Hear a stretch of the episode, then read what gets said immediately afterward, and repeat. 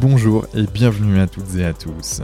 Je suis Quentin Aoustin, passionné par le développement de l'humain et cofondateur de Canopy Human Experience, agence d'accompagnement en bien-être, santé et performance. Avec Génération Canopée, je vous propose d'aller à la rencontre de personnalités, artistes, sportifs, entrepreneurs ou spécialistes pour comprendre comment ils font pour être heureux, en bonne santé et performants et ainsi pouvoir vous en inspirer. Et ça, Franchement, ça m'est vraiment, vraiment, vraiment très cher. Alors, prêt à embarquer avec nous? Je le savais. Let's go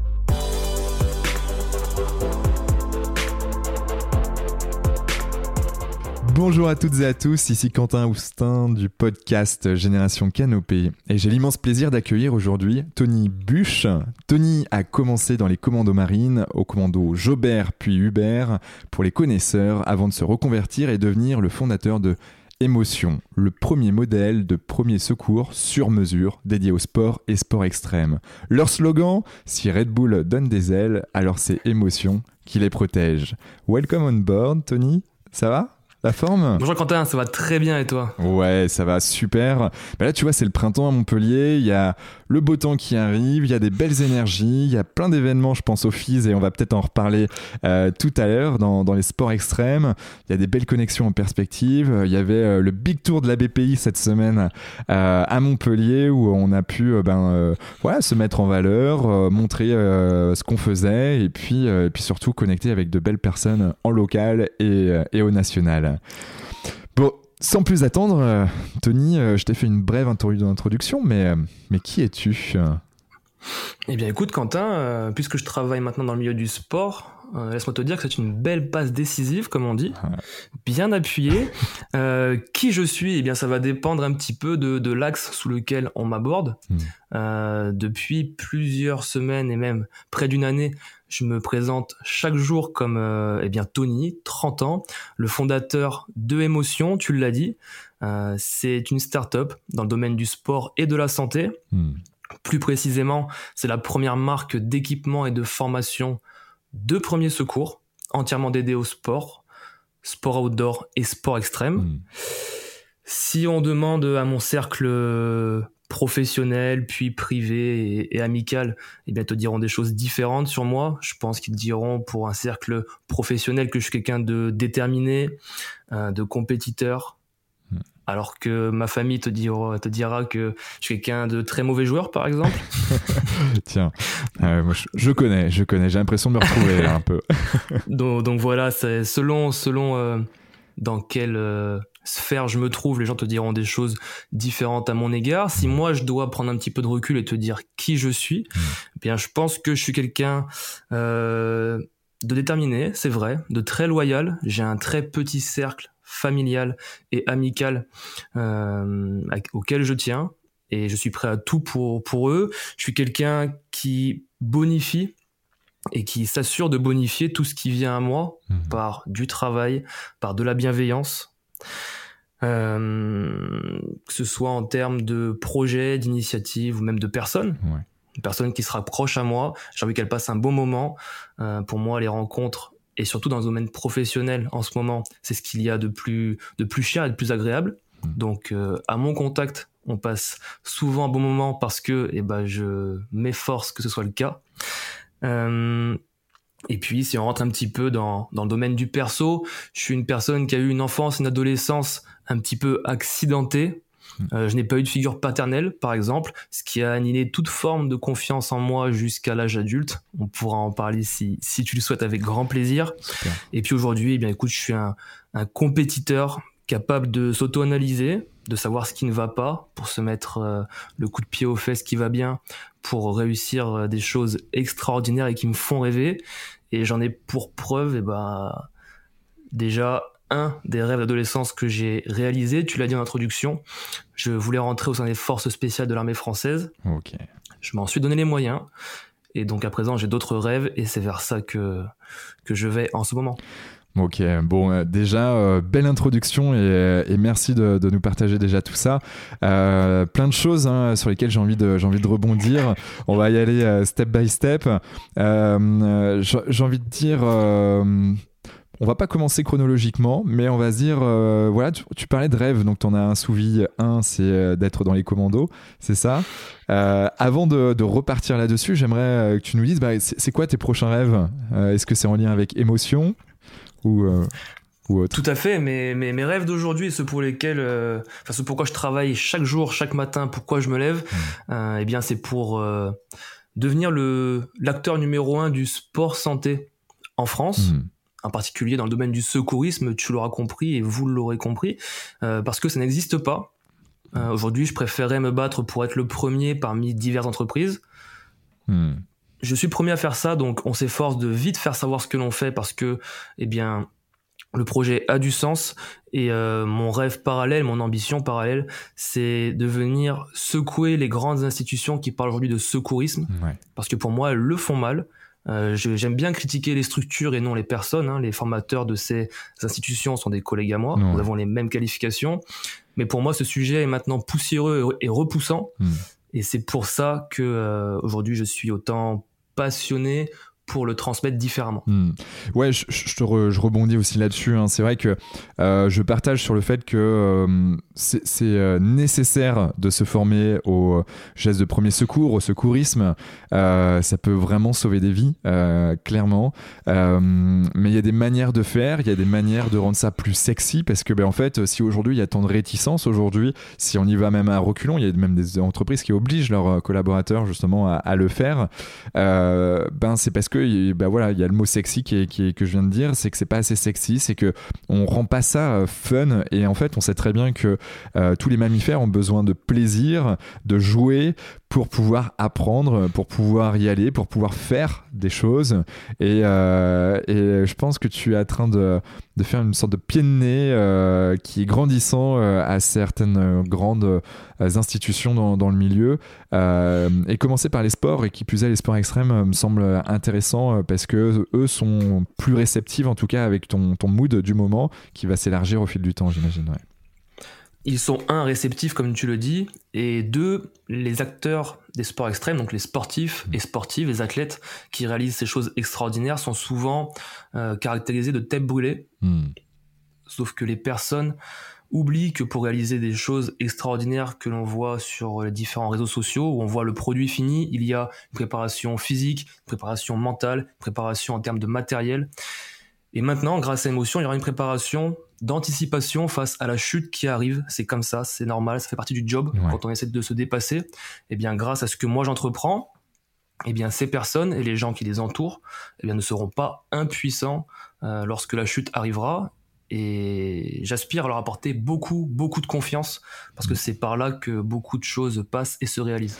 Et oui, euh, la, réussite passe par euh, beaucoup d'échecs, euh, j'ai envie de dire même une somme d'échecs qui fait qu'on qu'on réussit, qu'on gagne, qu'on est numéro un dans un sport. Et, et quand on est dans les sports extrêmes, ben, l'échec c'est souvent la chute, ou et pas que psychologique, et c'est physique, et parfois ça peut faire mal, voire très très mal.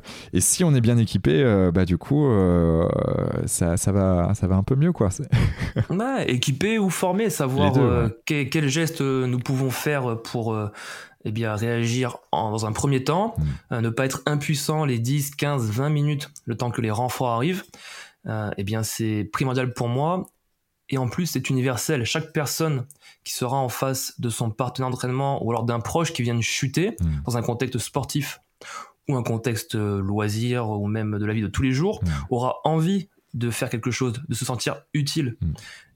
C'est ce que moi je, je, propage autour de moi avec un œil nouveau. Mm, d'accord. Et, ce, euh, ce, regard ou cet œil nouveau, euh, c'est comment tu le vois, comment tu euh, comment tu l'exprimes? Parce que bon, je mettrai bien sûr tous les liens euh, type Instagram, ton site web, voilà tous les liens qu'on a sur les réseaux sociaux, bien évidemment. Mais mais mais comment toi tu, tu comptes dépoussiérer? D'ailleurs, ce que tu fais déjà, mais mais c'est quoi ta vision là-dessus eh bien écoute, comme tu le dis, on dépoussière déjà. Chez Émotion, ça passe par deux axes. Hmm. Un axe de formation et un axe euh, d'équipement. Ok. L'axe de formation aujourd'hui, donc c'est moi qui suis le formateur. Mhm. Euh, je me sers d'une expertise dans le milieu du secourisme où je suis titulaire de toutes les certifications qui existent dans plein de domaines, très rapidement dans le domaine professionnel, mhm. institutionnel, associatif, du travail, en allant jusqu'à la gestion de crise dans un contexte militaire que j'ai pu appréhender par le passé. Et je me sers de chaque chacune de ces certifications pour en tirer eh bien, des éléments qui seront adaptés de façon sur mesure aux différents sports. Hmm. Comme ça, je vais venir susciter l'intérêt chez les sportifs. On est les premiers à faire ça. Un exemple tout bête, et vous serez tous d'accord avec moi, j'en suis certain. Aujourd'hui, lorsque une personne qui fait du kitesurf se blesse à cause du foil, la hmm. partie qui permet de se surélever de l'eau et de gagner en vitesse, qui est très coupante, elle se blesse et la blessure va saigner de façon euh, plus importante que d'habitude. Hmm. On peut aussi retrouver ce type de blessure au ski en hors-piste à la suite d'une chute sur un rocher par exemple. Hmm. Ces deux choses-là ne vont pas être traitées de la même manière parce que l'environnement est différent, l'équipement nécessaire pour réaliser ce sport est différent. Hmm. bien sûr. Et donc, on va avoir des, notions et du matériel différents. Hmm. Ça a l'air limpide lorsqu'on le dit comme ça, posé autour d'un micro, d'un repas, d'une bière. Mais notez et retenez qu'aujourd'hui, ça n'existe pas. Aujourd'hui, la formation de premier secours, elle est générale et elle est la même pour tout le monde, pour tous les environnements. Hmm. Ça, c'est le côté formation, associé à ma personnalité, à ce que moi j'aurais aimé ressentir lorsque j'ai eu euh, mes premières approches de secourisme, c'est-à-dire du divertissement, du jeu, tu l'as dit, c'est euh, l'une des choses les plus importantes, le jeu. Hmm. D'ailleurs, c'est par le jeu qu'apprennent les, animaux à survivre dans la nature. Hmm. Aujourd'hui, c'est aussi comme ça que les pilotes de ligne apprennent à piloter les avions. Ils passent des tas d'heures sur des simulateurs. On peut l'associer à une console de jeu. Les pilotes de Formule 1, au-delà du fait que c'est pour des raisons économiques, mais passent beaucoup de temps sur simulateur. Donc pour moi, le jeu, le divertissement, ce sont des choses très importantes. Je l'intègre dans mes formations. Et ensuite, sur ce qui est ah, du matériel, comment est-ce que je viens ah, dépoussiérer le sujet Eh bien. Non, il y, avait une petite coupure, mais c'est bon, c'est reparti. Nickel. Ok. Est-ce que tu as besoin que je quelque chose Non, c'est bon, c'est bon. Vas-y, continue. Euh. très bien. Sur le matériel, il y a une phrase qui explicite très bien ce que moi je, je ressens. Elle est de Idriss Aberkan. Ouais donc euh, philosophe, docteur en philosophie, euh, moult docteur en, philosophie, euh, voilà, qui est une personne assez emblématique euh, du, de, de l'éducation, du, du, mouvement éducatif, de, ben, de la révolution même éducative, si je, si je puis mhm. dire. Il y a des bouquins assez intéressants sur, sur le sujet et, et Idriss Aberkam fait partie de mon, mon, scope et des personnes que j'espère interviewer dans les prochaines semaines, les prochains mois sur Génération Canopée. Donc, donc voilà mais, mais oui, en effet, je te, je te laisse avec lui. Vas-y, dis-nous ce que tu as à dire. Bien, bien, écoute, nous avons un point commun là-dessus. J'adorais pouvoir échanger avec ce mec un jour. Je le trouve passionnant. comme il le dit lui, euh, chez un penseur, on prend pas tout. Hein. C'est comme quand on fait la confiture, certains mettent les pépins, les, la peau. Euh, moi, certaines de ces idées, je les partage. Et il y en a une que je partage entièrement et de laquelle je m'en suis inspiré. Il dit qu'une technologie n'est pas adoptée parce qu'elle fonctionne, mais parce qu'elle ne fait pas peur. Hmm. Pour l'exprimer, euh, il prend par exemple les premiers ordinateurs personnels qu'ont développé Apple. Hmm. Si on prend l'image de cet ordinateur personnel, le premier, eh bien, l'emplacement de la disquette qui existait à l'époque, euh, eh bien, fait un sourire sur l'écran. Euh, sur la photo de présentation, il y a marqué Hello. on dirait un visage qui sourit et du coup, ça tranche drastiquement avec les ordinateurs de l'époque hmm. que tout le monde avait en tête, ces grosses boîtes. Hmm. Et donc, c'est adopté parce que ça ne fait plus peur. Surtout qu'il y avait des couleurs euh, sur ces ordinateurs, là, le, le, capot extérieur, et puis en plus, tu pouvais le porter à la main. Bref, c'était quand même euh, assez révolutionnaire. Hein. Steve Jobs avait, avait fait du, bon job. Euh. Exactement. si, si je, le, je, le, contextualise à une ville qu'on affectionne tous les deux, Montpellier. Montpellier, il y a quatre lignes de tramway aujourd'hui qui existent. Hmm. Allez dire à des, des habitants chers qui, ont le, le patrimoine de la ville cher à, leur cœur, on va vous mettre quatre trains en ferraille au milieu de la ville. Hmm. Il y aura normalement des gens qui vont soulever contre ça. Qu'est-ce qu'ils ont fait pour pallier à ça? Eh bien, les lignes de tram, elles sont toutes de couleurs différentes, elles sont très visuelles et elles sont jolies. Hmm. Ce qui fait que c'est facilement adopté. Au contraire de ça, tu connais la, la boule d'éole non, ça non, je connais pas celle-ci. Euh, dis-moi tout. La, boule d'éole, c'est une machine à c'est une machine à vapeur du temps du premier siècle après Jésus-Christ. Ok. Toi et moi et les ceux qui nous écoutent savent que la révolution industrielle est intervenue un petit peu après. Mhm. parce que en fait c'était un, espèce de cylindre tenu sur un tonneau où lorsqu'on faisait, enfin lorsque les euh, les gens qui se rendaient au temple faisaient une, une, euh, offrande, le prêtre allumait le feu, la sphère tournait sur elle-même avec euh, grâce à un système à vapeur. L'eau était chauffée par le, par le feu. Et euh, sur le, les côtés de la boule, il y avait des axes où on reliait un rideau et ça ouvrait le rideau sur un, une statue d'un dieu, par exemple. Hmm. Et ça, c'était un concept de machine à vapeur. D'accord. Sauf que c'était indiscernable de la magie. D'ailleurs, le mec qui, qui l'avait mis en place l'a appelé la boule d'éole. Et du, du, coup, ça a été occulté. Et la machine à vapeur est arrivée des centaines d'années après. Hmm. Et parce que Éole, euh, c'est euh, c'est le dieu euh, des éoliens, donc dieu du vent, c'est ça hein? Ou, et, donc du coup, ce, ce, cheminement-là, donc développe Idriss Aberkan, m'a touché. J'ai fait moi le lien avec les premiers secours. Hmm, d'accord ceux qui sont encore avec nous et qui ont compris la transition, euh, je, On passe de la boule, mais il y a boule du jeu, tu vois. ouais, c'est ça, exactement. Euh, je répète la phrase qui, moi, me, tient à cœur. Hmm. Une nouvelle technologie n'est adoptée pas si euh, elle fonctionne, mais parce qu'elle ne fait pas peur. Ouais, ouais. Aujourd'hui, les gens se tourneront plus facilement vers des éléments de premier secours s'ils sont visuels, attractifs, compacts, jolis hmm. et sexy. Et ouais. Alors que ce qui existe aujourd'hui, ce sont des trousses rouges avec une croix blanche dessus. Et donner ça à un jeune qui va en skatepark, il sera soit euh, ne voudra soit pas l'apprendre, soit au sein de son groupe, il va être montré du doigt euh, parce que c'est le parano de service, celui qui a peur de tomber, c'est celui euh, qui dit oui parce que sa maman lui a dit prends une trousse de secours. Hmm. Alors que si on se tourne vers émotion, on va trouver des produits qui sont très visuels, des kits en forme de canettes de boissons. Comme tu l'as dit en, introduction, Red Bull donne des ailes, émotion les protège. On a été jusqu'au bout du trompe-l'œil, on a fait un kit de premier secours en forme de canette. Euh, c'est, et je n'ai pas peur de le dire, le kit de secours le plus stylé au monde. Mmh. On a aussi des kits qui sont polyvalents et qui sont euh, adaptés aux contraintes des sports. Et c'est comme ça que l'on révolutionne et qu'on dépoussière ce sujet au niveau de l'équipement. Yes.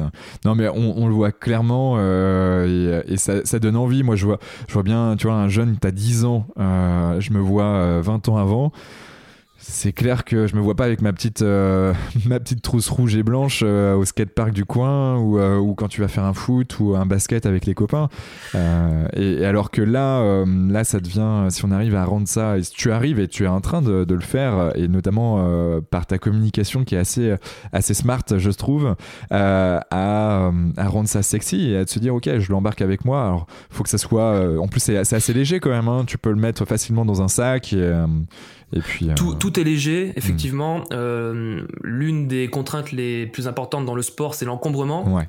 C'est une des choses que moi j'ai, auxquelles j'étais confronté dans mon ancien métier, lorsque j'étais militaire au sein des forces spéciales. On va y revenir, je l'imagine.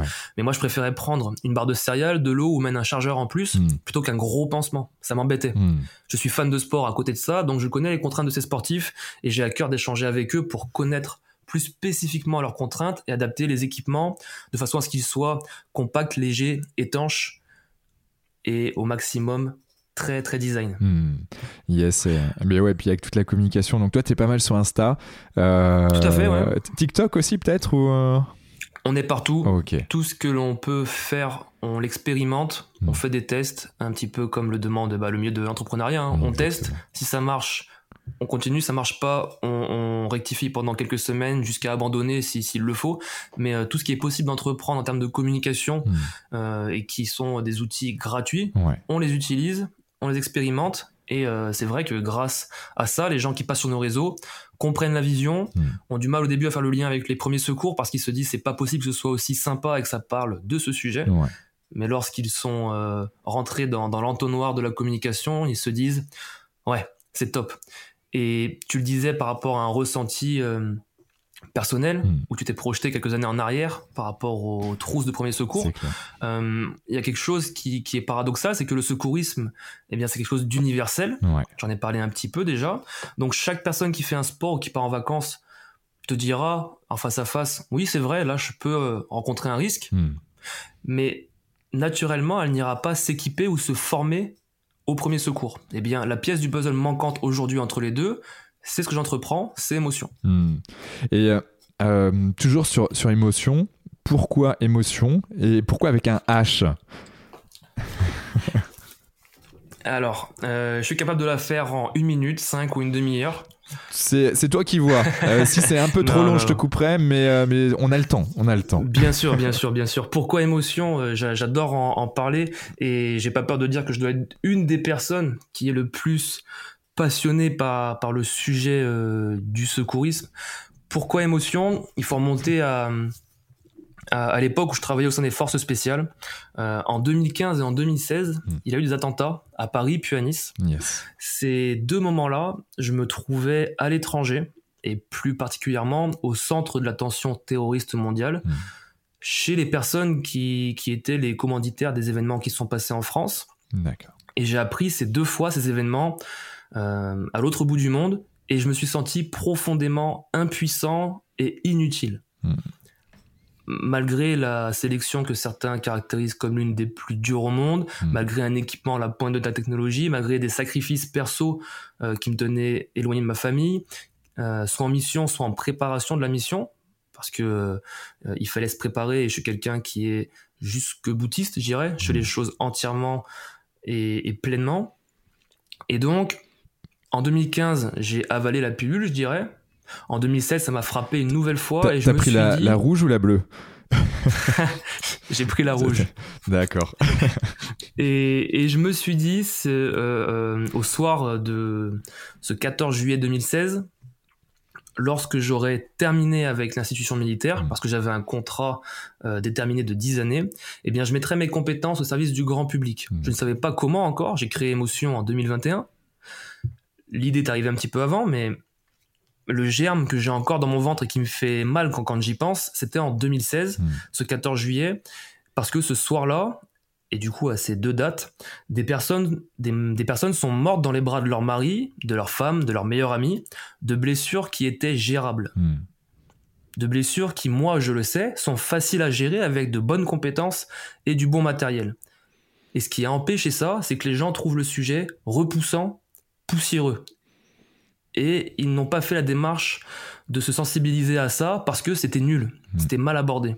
Moi, ça me ronge et c'est pour ça que par la suite, j'ai voulu mettre mes compétences, après les avoir encore plus exploitées, auprès du grand public. Et à un moment, j'ai fait le lien avec une passion que j'ai depuis toujours, le sport. Et c'est vrai que dans une activité sportive un petit peu engagée en outdoor, par exemple, sur de la randonnée, du trail, du parapente, du VTT, jusqu'à l'extrême du parachutisme, du base jump ou de la wingsuit, s'il se passe quelque chose d'imprévisible, les renforts mettront 15, 20, 30 minutes à arriver. Hmm. Et pendant ces 15 à 30 minutes-là, je ne veux pas que la personne qui sera à côté de son pote ressente ce que moi j'ai ressenti ce soir-là être inutile parce qu'il y a des gens qui décèdent et à qui tu tiens. Hmm. Je, comprends, je comprends complètement et, euh, belle mission en tout cas que, que, tu, euh, que tu as et, cette, cette émotion du coup que tu as ressentie euh, vient, de, vient de ça. Hein. C'est donc émotion, on est un peu là-dessus, euh, carrément là-dessus même. Le mot hmm. émotion naît de là, le H est devant parce que ce que l'on redoute le plus dans un contexte militaire, sportif, en isolé, je dirais. Et ce dont, enfin, ce dont sont morts ces personnes ces soirs-là, c'est de l'hémorragie. Hmm, d'accord. Et c'est la chose qui tue en 3 à 5 minutes si on ne fait rien. Et donc c'est la première chose que moi j'ai combattu et je combats avec les équipements que je mets à disposition, tout en le rendant fun, parce qu'aujourd'hui quand on parle d'hémorragie, d'attentats ou d'accidents qui peuvent entraîner la mort, il n'y a pas de bonnes images qui arrivent dans vos têtes. Hmm. Alors que moi, le secourisme aujourd'hui, j'essaie d'en faire quelque chose et j'en fais quelque chose qui sera un atout et des solutions pour réagir à de gros problèmes. Hmm. Donc voilà pourquoi émotion.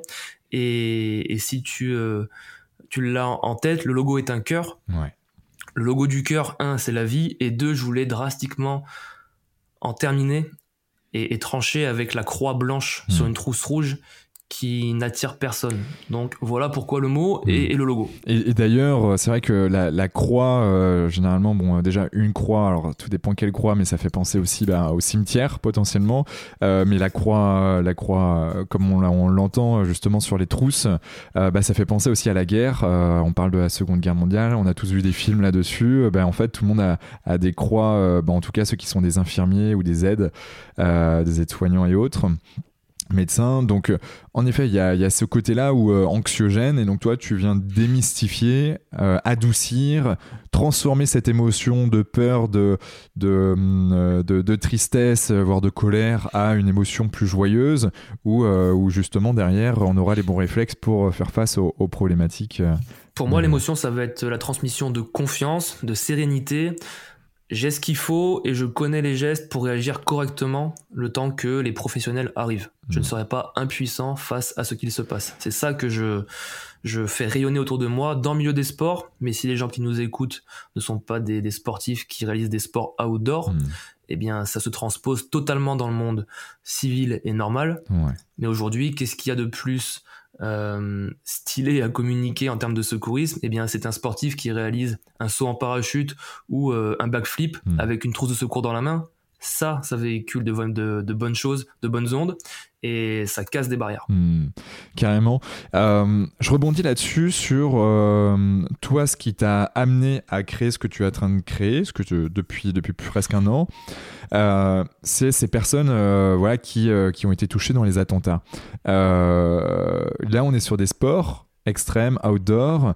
comment tu comptes les toucher, ces personnes-là, ou si tu comptes les toucher? Eh bien, exactement en leur donnant la phrase que je t'ai donnée il y a quelques minutes. Hmm. Quand on parle avec eux autour d'un verre, d'un repas, et qu'ils évoquent leurs pratiques, très vite les chutes, ils vont pouvoir nous en raconter très vite des accidents, ils vont pouvoir nous en raconter aussi. Et ils sont conscients de, que, la chute fait partie du job, fait partie de l'activité, et qu'elle concerne chaque pratiquant. Mais naturellement, ils ne vont pas se former ou s'équiper. Parce qu'ils ont euh, des choses en tête qui, qui ne vont pas les, comment dire, les attirer.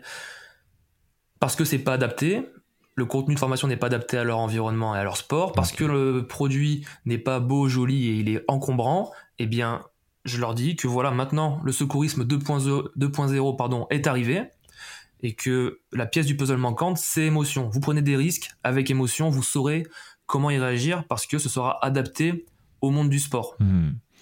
Ok, ça, ça, me semble, ça me semble plus clair. En tout cas, la com, euh, bon, moi j'adore, j'adore les sports extrêmes. Donc, euh, euh, et puis on voit qu'il y a des, bah, il y a des sportifs de haut niveau qui, qui sont, qui sont engagés, qui, qui aiment la marque hein, pour, pour se mettre devant avec. c'est, c'est que ça, c'est que ça plaît. Donc, donc tant mieux là-dessus. Tout à fait. Tout à fait. Ok, émotion, emotion bientôt.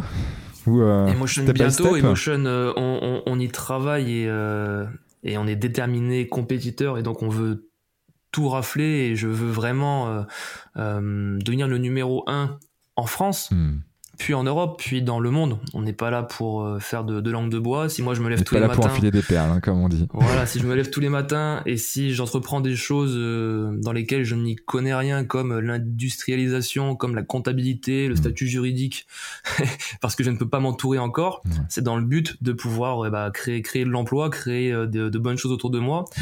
et hum, créer une équipe qui aura la même mission que moi. Parce qu'aujourd'hui, si on change le secourisme, dans l'état d'esprit d'une personne et qu'elle s'équipe autre part, qu'elle se forme autre part que chez Émotion, hmm.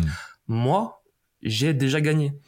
Ça veut dire que quelque part, il y aura une personne qui aura fait la démarche de s'équiper ou de se former et qui saura réagir le jour où il ou elle sera dans la merde. Hmm.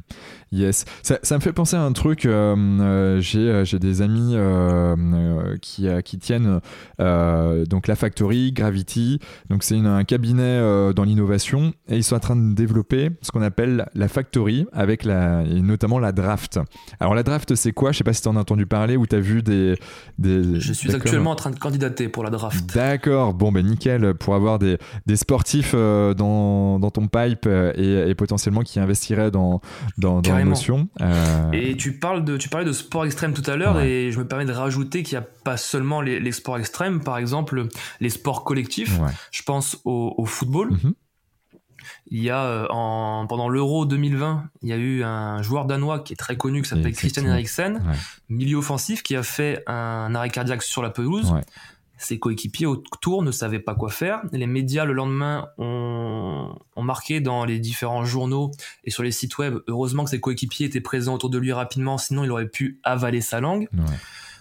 Aujourd'hui, c'est des choses qui sont imprécise, on ne peut pas avaler sa langue. Et aujourd'hui, c'est communiqué comme ça. Hmm. Grâce à émotion, tu apprends pourquoi est-ce qu'on ne peut pas avaler sa langue et qu'est-ce qu'il faut faire. Et si sur un arrêt cardiaque, qu'est-ce qu'il faut faire Et si les sportifs professionnels s'en préoccupent et disent que émotion, c'est cool, hmm. eh bien ça pourra être répercuté dans des sports amateurs ou bien même juste à l'entraînement. Non, mais je, je, partage complètement. Et, quand tu vois euh, la remontada qu'il a eue, parce que euh, cette personne-là, euh, bon voilà, en effet, elle tombe sur le terrain. Et quelques années après, alors je sais pas si c'est une année. Une année waouh, en une année, tu vois. Et là, il a, il a marqué je ne sais combien de buts euh, depuis qu'il a, qu'il a repris à jouer. Euh, il est en première division, je crois, en première ligue. Euh, ouais, il est, il est, il est revenu et il avait au début pas le droit de jouer dans un certain championnat parce que en Italie, d'ailleurs, parce qu'il était à l'Inter de Milan. pas le droit de jouer avec un pacemaker, donc il est allé dans, ses, dans son pays donc le Danemark. natal, le Danemark. Puis il a joué, ensuite là il est revenu au niveau de la première ligue, hmm. en première division et il a marqué. Et sur les éliminatoires de la Coupe du Monde avec le Danemark, il a marqué aussi. Donc euh, le moment était très émouvant. Hmm. Et, ouais, c'est une belle revanche sur ce qui aurait pu lui arriver. Ouais, très émotionnel. Et ouais, carrément. Euh, c'est quoi ta North Star? Ton, ton, big dream C'est quoi ton, le, truc que tu, ah, tu, tu, projettes euh, sur, sur, sur émotion ou dans ma vie en général? Ce que tu as envie de dire. Euh, moi, mon, grand rêve, pourquoi je travaille et euh, la vie que je me que je m'imagine dans, dans 10 ans, euh, hmm. lorsque j'aurai 40 ans, c'est de pouvoir être, être libre. Hmm. Être libre, ça passe par une liberté financière, ça passe par pouvoir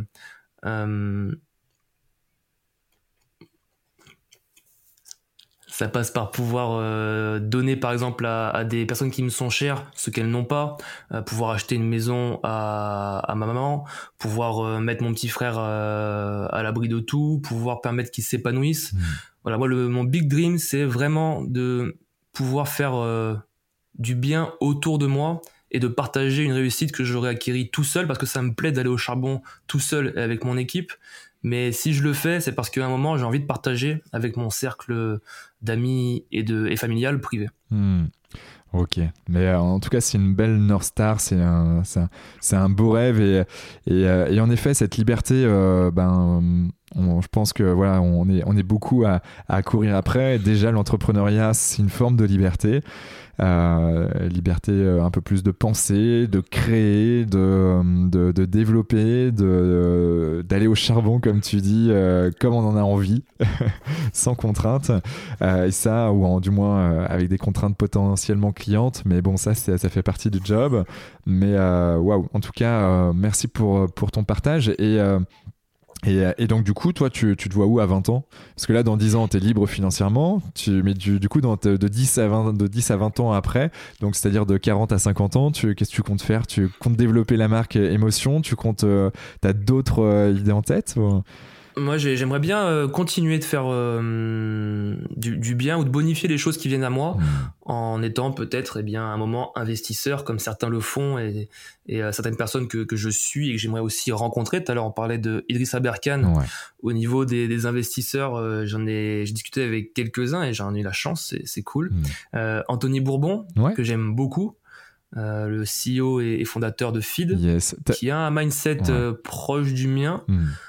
Euh, qui, qui, qui, aime bien être clivant, qui aime bien euh, dire ce qu'il pense et, et, travailler réellement pour de vrai. Ouais, ouais à 20 ans, j'aimerais pouvoir euh, continuer à, à, être bienveillant envers les autres. Hmm. Et à faire profiter de mon expérience que j'aurais acquérie les 20 prochaines années. Yes.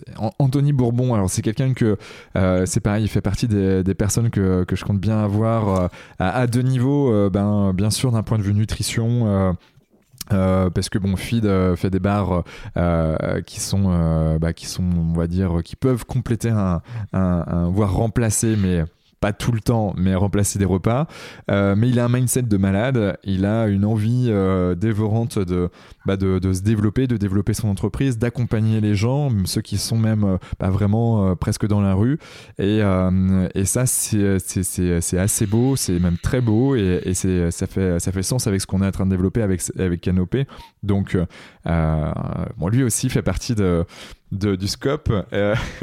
et il n'y a pas de raison. Tu les rencontreras et je les rencontrerai aussi parce qu'on travaille dans ce sens-là et, inconsciemment, quand l'objectif initial est éloigné, hmm.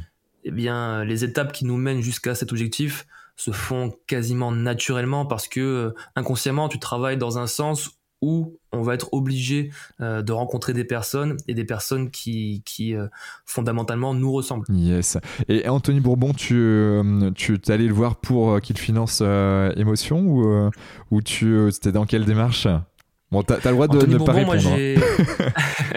non, non, bah, bien sûr, j'adorerais qu'il puisse prendre part au projet un jour, mais mm. j'ai pu échanger avec lui grâce à, à une question que j'avais, une question précise que je garderai secrète une question et, ça m'a appris quelque chose, c'est que des personnes que l'on pense inaccessibles hmm.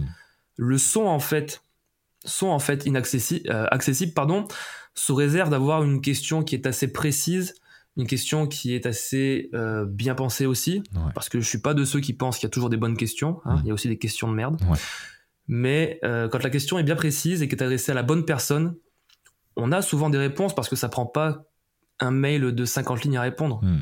Trois lignes suffisent à nous, euh, à, nous faire continuer cette idée ou alors à, changer, à changer d'axe. Et moi, euh, grâce à la question que j'ai envoyée à, Anthony Bourbon, où j'ai eu une réponse euh, de, lui-même hein, via son adresse mail professionnelle, eh bien j'ai pu avoir un retour et c'est top de pouvoir toucher des personnes comme ça que tu penses au début inaccessibles ou tu penses que ce sera une, une boîte automatique qui te répondra euh, tiens prends ton code promo de 10% ouais ouais ouais ça ça, ça m'étonne pas et euh, bah, en tout cas ça, ça fait sens avec le personnage si je puis dire mm. et, euh, et puis euh, puis hâte de pouvoir en savoir un peu plus sur, sur lui et, j'ose espérer qu'on l'aura sur, sur notre podcast Ok, bon, déjà des, des, des, belles choses qui, qui ont été dites. Euh, j'aimerais qu'on refasse un, retour en arrière. Ton premier rêve, ou un de tes premiers rêves en tout cas, euh, c'était de partir à l'armée et qui plus est dans les forces spéciales. Euh, comment ce rêve est né et, quelles ont été les étapes pour parvenir à ce rêve?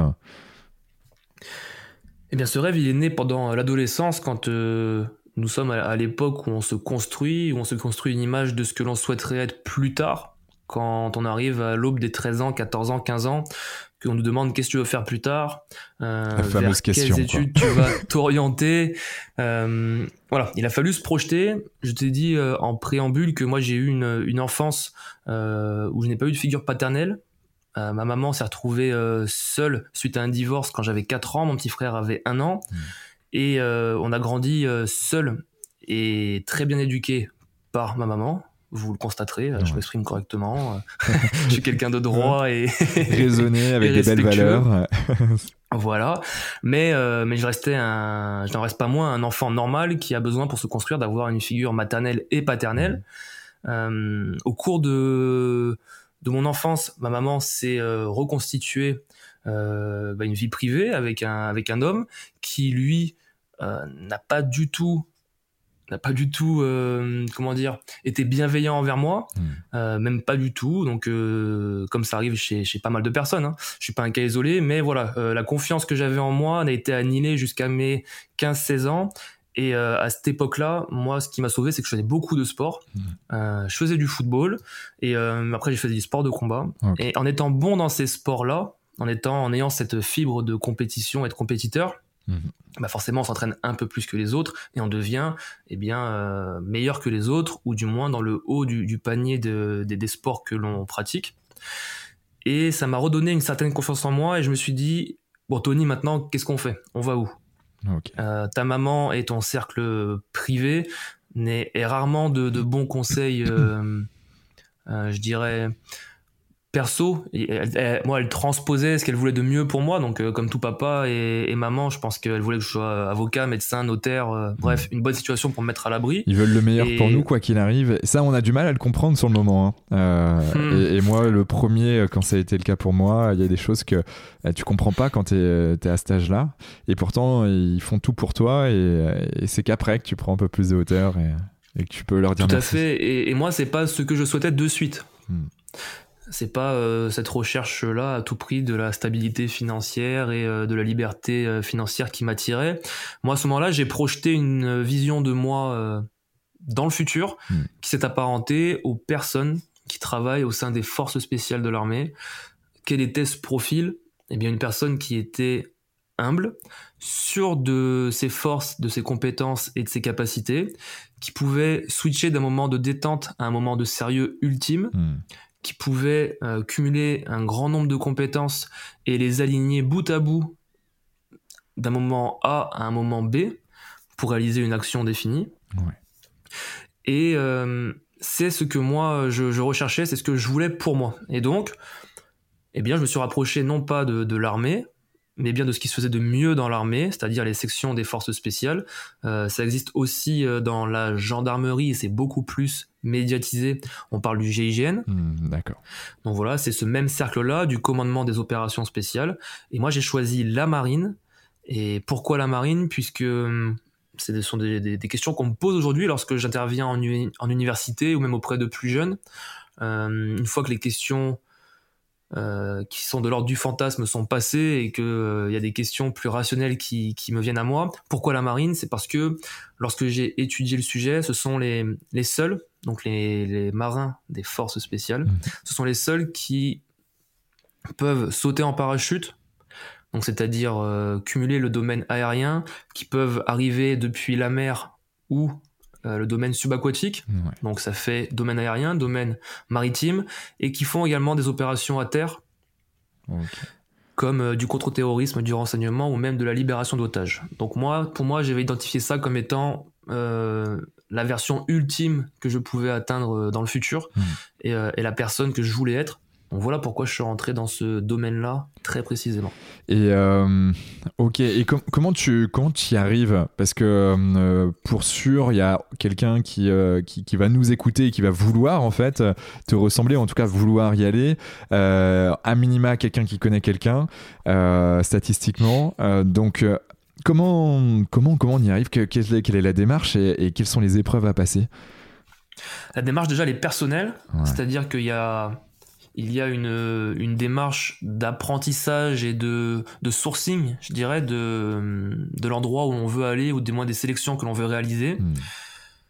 Puisque ça va être une des questions qu'on va avoir euh, à l'entretien, parce que le physique, on peut s'en donner les moyens, il n'y a pas de problème, et on va en y revenir, hein, c'est une part importante. Mais tout le monde a le physique, ce qui fait la différence, ça va être euh, l'endurance par rapport aux épreuves physiques qui s'enchaînent, au, manque de sommeil et autres, mais aussi les entretiens qu'on va avoir avec des psychologiques et les instructeurs. Mhm qui vont eux bah, mettre à l'épreuve d'autres motivations. Donc si jamais je veux rentrer dans les commandos marines mais que je ne connais pas leur origine, euh, quels sont les, euh, combien étaient les seuls Français à débarquer le 6 juin 44, euh, pourquoi le béret est vert, etc. Hmm. Je ne serais pas crédible. Donc la première démarche, c'est déjà de bien identifier où est-ce que je veux aller, qu'est-ce que je veux faire, être bien certain que c'est ce qui se fait toujours à l'heure actuelle, parce que depuis euh, quelques années, je dirais 3, 4, 5 ans, il y a une refonte de ces unités. Donc ce qui est marqué sur Wikipédia n'est pas forcément bon, et on peut tout de même avoir nos réponses en cherchant sur euh, divers, euh, divers sites, diverses sources.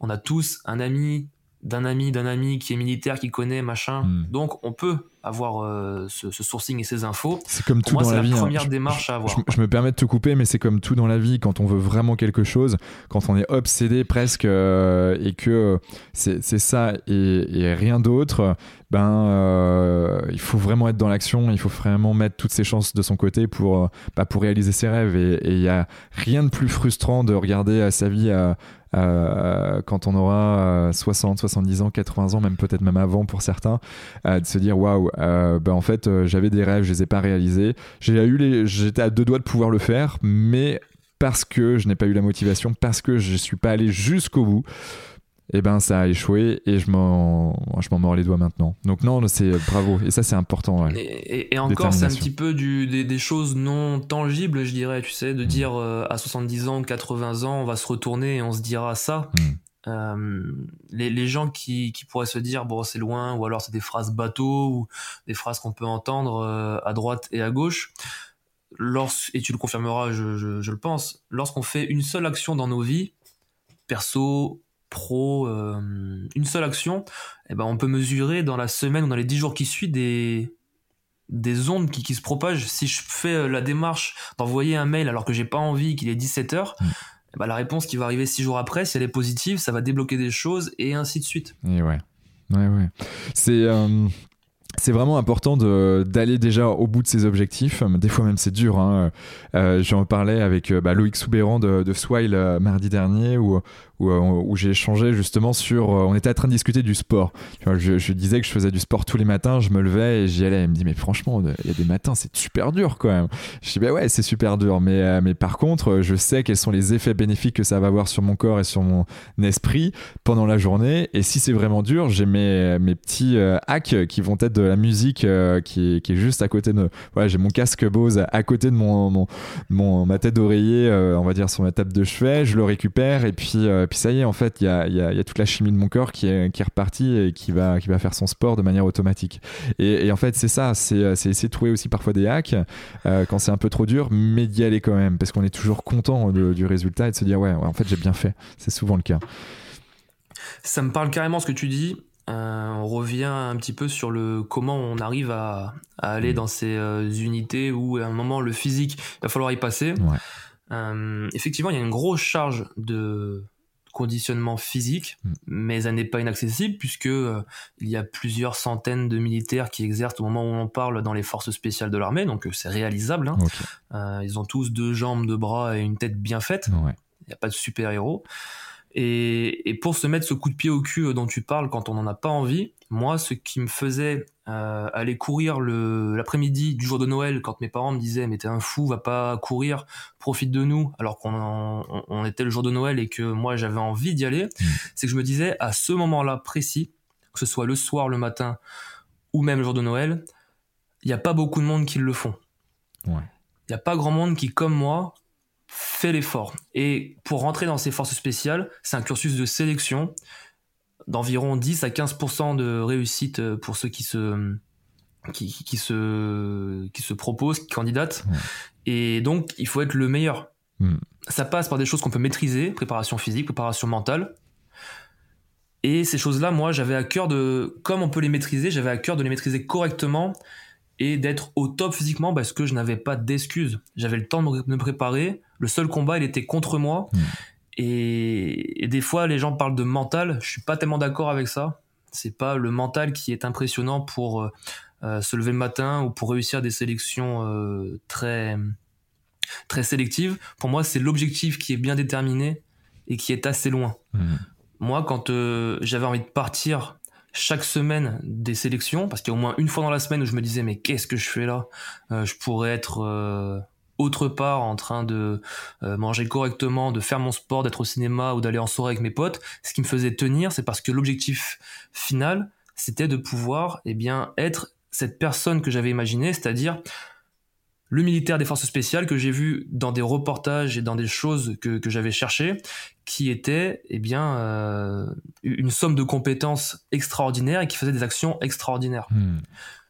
Pour moi, c'est ça. Le mental, il passe par une motivation hors norme c'est pas le big why quoi. le pourquoi. Voilà c'est ça. C'est plus ça qu'une euh, endurance mentale. Hmm. ouais ça mérite aussi euh, de, de, se poser les bonnes questions et de, de, de prendre du temps sur euh, qui j'ai vraiment envie d'être.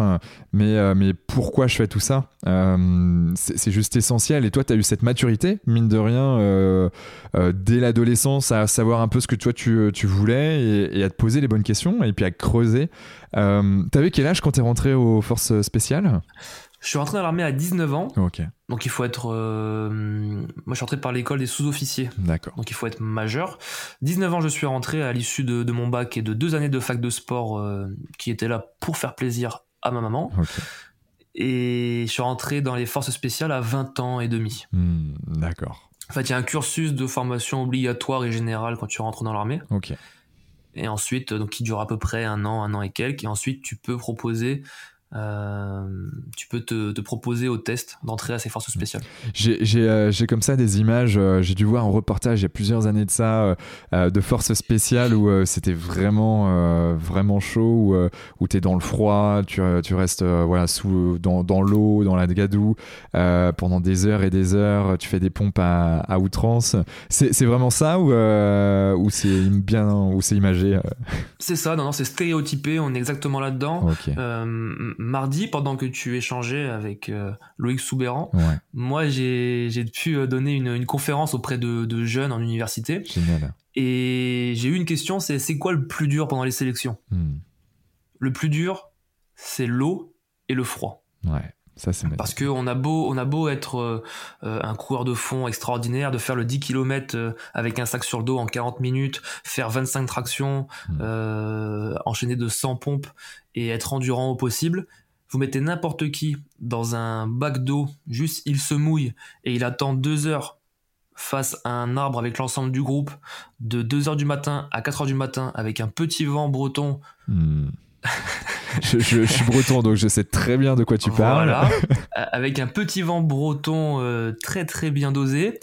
Euh, à Lorient précisément, et eh bien là, tout le monde peut craquer. Il, y a toutes les choses, nous, enfin toutes euh, les phrases possibles nous passent dans la tête. Qu'est-ce que je fais là? Pourquoi?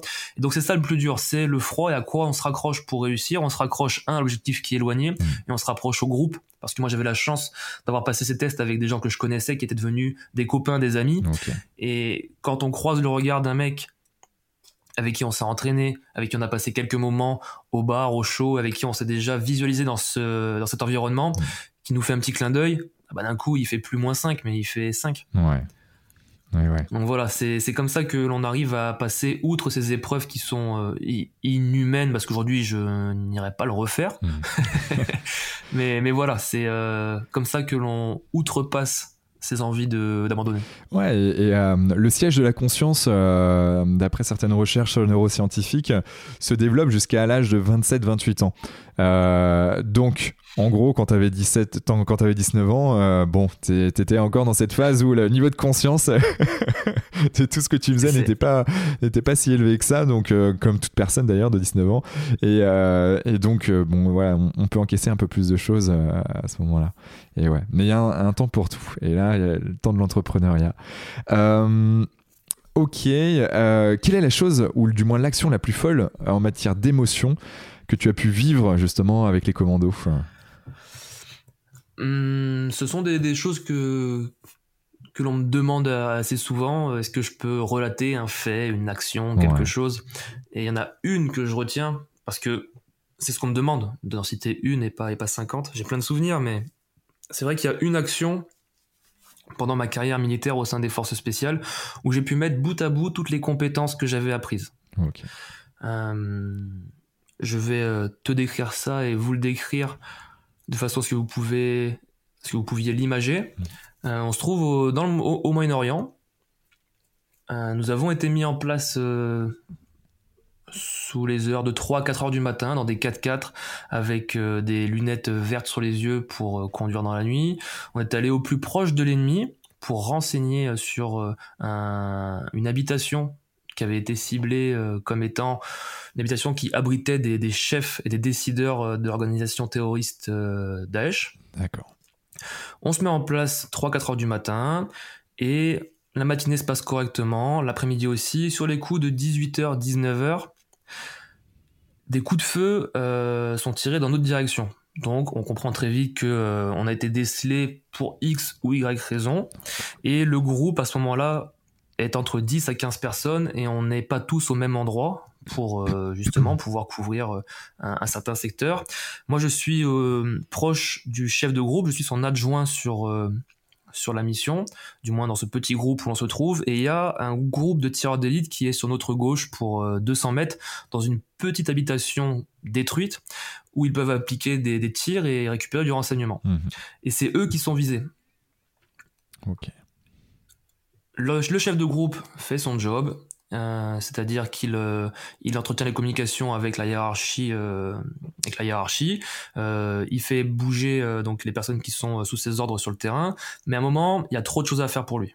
Il y a beaucoup trop de choses, moi je le sens, et c'est moi qui récupère la radio du, chef de groupe et qui entretient cette com avec mon pote qui se trouve parmi les trois tireurs d'élite. Et là, c'est l'escalade dans les mots. Euh, au début, il me renseigne sur d'où viennent les tirs pour qu'on puisse guider des avions, par exemple. Mhm. Euh, il me renseigne sur euh, ce qu'il voit. Et à un moment, j'ai une communication radio qui, qui arrive jusqu'à moi et qui me frappe. Et il me dit, Tony, là, on est en train de se faire ticker épais. Hmm. Je ne pourrais pas dire ce que ça veut dire, ça veut rien dire en langage militaire. Par contre, le mot épais, dans un contexte privé, lorsque l'on sortait boire un verre, lorsque l'on sortait euh, euh, ensemble hors mission, il l'employait toujours pour euh, caractériser quelque chose qui était démesuré. Hmm, d'accord. Quand il y avait beaucoup de monde, quand il y avait beaucoup de choses, trop de quelque chose, c'était le mot épais. Hmm. Et là, en fait, j'ai compris à la radio qu'il avait switché de professionnel à personnel. Ça ah. devenait personnel et il commençait à avoir euh, de l'appréhension, qu'il gérait quand même à son niveau. Mais pour moi, c'était l'argument pour moi de, de comprendre que là, il fallait entreprendre quelque chose. Toucher à l'émotionnel. Ouais, carrément. Et là, je commençais à, j'ai commencé à faire quelque chose que maintenant je véhicule beaucoup autour de moi. C'est la prise d'initiative. Je trouve ça merveilleux cette euh, cette euh, expression, la prise d'initiative. Je n'ai pas demandé à mon chef de groupe quoi que ce soit. Il me fait confiance, je lui fais confiance. On s'entraînait des années ensemble avant de partir. Mhm. Et je récupère euh, un opérateur avec moi. On manœuvre ensemble avec une arme automatique pour les, les puristes qui nous écoutent, avec des cartouches sur bande, une arme d'appui. Mhm. On manœuvre. Je guide la manip pendant ces 5-6 minutes. On se déplace à un endroit où on peut appliquer des feux. Je prends la radio, je coordonne le retrait de ces trois personnes-là, dont mon pote, les trois tueurs d'élite, et euh, je les coordonne. On va tirer dans telle direction. On ouvre le feu, eux bougent, machin, nous on bouge aussi. Et au final, tout le monde se retrouve en 10 minutes d'une situation de merde à une situation moins merdique. Mmh. Une situation où on est tous ensemble, rassurés, on, a, on retrouve des regards, on, échange des regards et on comprend que voilà, on est ensemble maintenant et on connaît notre job. Mmh, d'accord. C'est pas, euh, on n'est pas lâché au milieu de n'importe tout, n'importe comment. Et cette action de prise d'initiative, moi, elle m'a marqué parce que rétro, comment on dit? Euh, Rétrospectivement. ouais, ouais.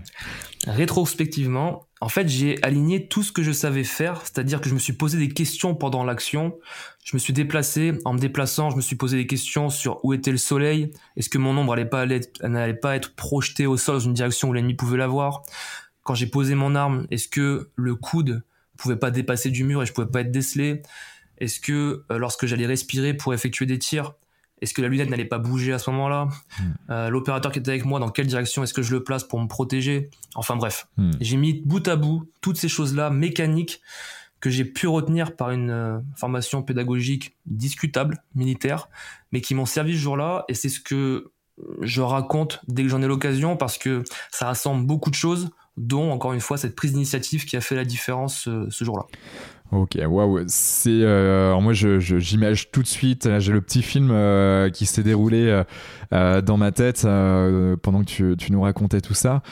là, j'ai une question qui, qui, me vient à l'esprit, mais c'est, comment, je, connaissant un peu les neurosciences, j'en sais quelque chose, un, un, peu en tout cas, mais comment toi tu l'expliquerais du fait que tu as pu mettre tout ça mis bout à bout, en fait, au moment opportun, au bon moment, au moment où il fallait le faire Je te dirais que j'étais prêt. Hmm. J'étais prêt. Après, il y a une donnée qu'on ne maîtrise pas à l'entraînement, c'est la donnée du réel. Hmm. Bien que le cerveau ne fait pas la différence entre ce qui est réel et, pas réel, et c'est pour ça qu'on peut se mettre dans des euh, dans des conditions de préparation proches de ce qui arrivera le jour J, hmm. mais avoir des impacts, euh, des impacts de balles ou des tirs dans notre direction, personne ne pourra dire ce jour-là je réagirai correctement. Je me suis mis en mode quasiment automatique et conscient. Hmm. Et j'avais quelque part dans ma tête toutes ces réflexions qu'on m'a faites dans le domaine militaire. À chaque fois que je me plaçais quelque part à l'entraînement, à chaque fois que je faisais une action à l'entraînement et on me disait euh, est-ce que ton doigt il est sur la queue de détente? Est-ce que ton arme elle dépasse pas? Euh, Les fois où j'ai pris des coups de pied au cul parce que mon coude il dépassait du mur. Hmm. Euh, les fois où on m'a dit là tu regardes dans quel secteur et quel secteur est dangereux pour toi.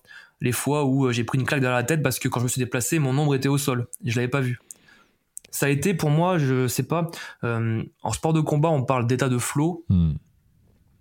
ça a été cet état de flow pendant 10 minutes, 15 minutes. J'étais vraiment conscient, j'étais ultra conscient au, top de ce que j'aurais pu faire. Hmm. Ouais, c'est comme ça que je voyais, euh, du moins je t'imaginais dans, dans, ce, dans ce récit, euh, où euh, tel un sportif de haut niveau, hein, avec toutes les étapes qui, qui vont avec, euh, tu as cette phase d'entraînement où, ben, en effet, c'est parfois dur, des fois c'est lourd, des fois c'est c'est emmerdant, hein, et, et, pourtant il y a des moments où bah, tu te dis ben euh, ok, euh, je me mets en situation, j'ai une compétition, j'ai euh, et là en l'occurrence c'était pas une compète, c'était bien plus que ça. Et, et, en fait tout est réuni, t'étais prêt et, et, quelque part t'as as, fait, t'as gagné quoi. t'as gagné la, survie de, de ton groupe, ta survie et, et puis puis derrière t'es encore là devant nous pour pour échanger et ça c'est ça c'est génial. et on voit vraiment le, le voilà le tel un, sportif de niveau qui fait beaucoup de avec ce que tu es en train de développer avec émotion aujourd'hui, où euh, ben voilà, tu te rapproches des sportifs, des sportifs de haut niveau, on sait que c'est ingrat, et, euh, et pourtant, euh, et pourtant, il y a la réussite est au bout si on y va, on y va fort, quoi. Carrément, je ne dirais pas que la survie du groupe a dépendu de, de moi à ce moment-là, parce que j'avais confiance en tous les mecs qui m'accompagnaient et chacun aurait pu faire la différence. Mmh.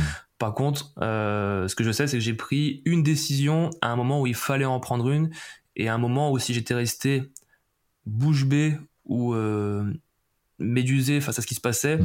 eh bien la situation aurait évolué dans un sens ou dans l'autre. Hmm.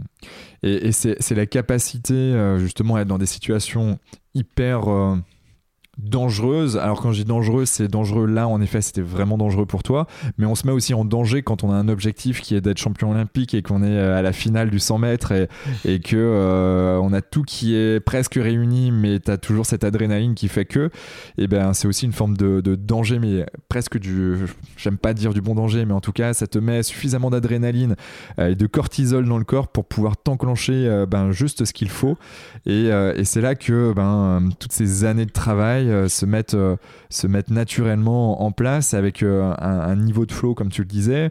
Hein, on est vraiment dans, dans cette, dans un monde où voilà, tout est. T'as l'impression que tout est lent alors que c'est en mode normal et en même temps tu sais que tu sais quoi faire exactement et t'es dans de l'instinct et dans l'instant et l'instinct et ça c'est des moments qui sont assez fabuleux.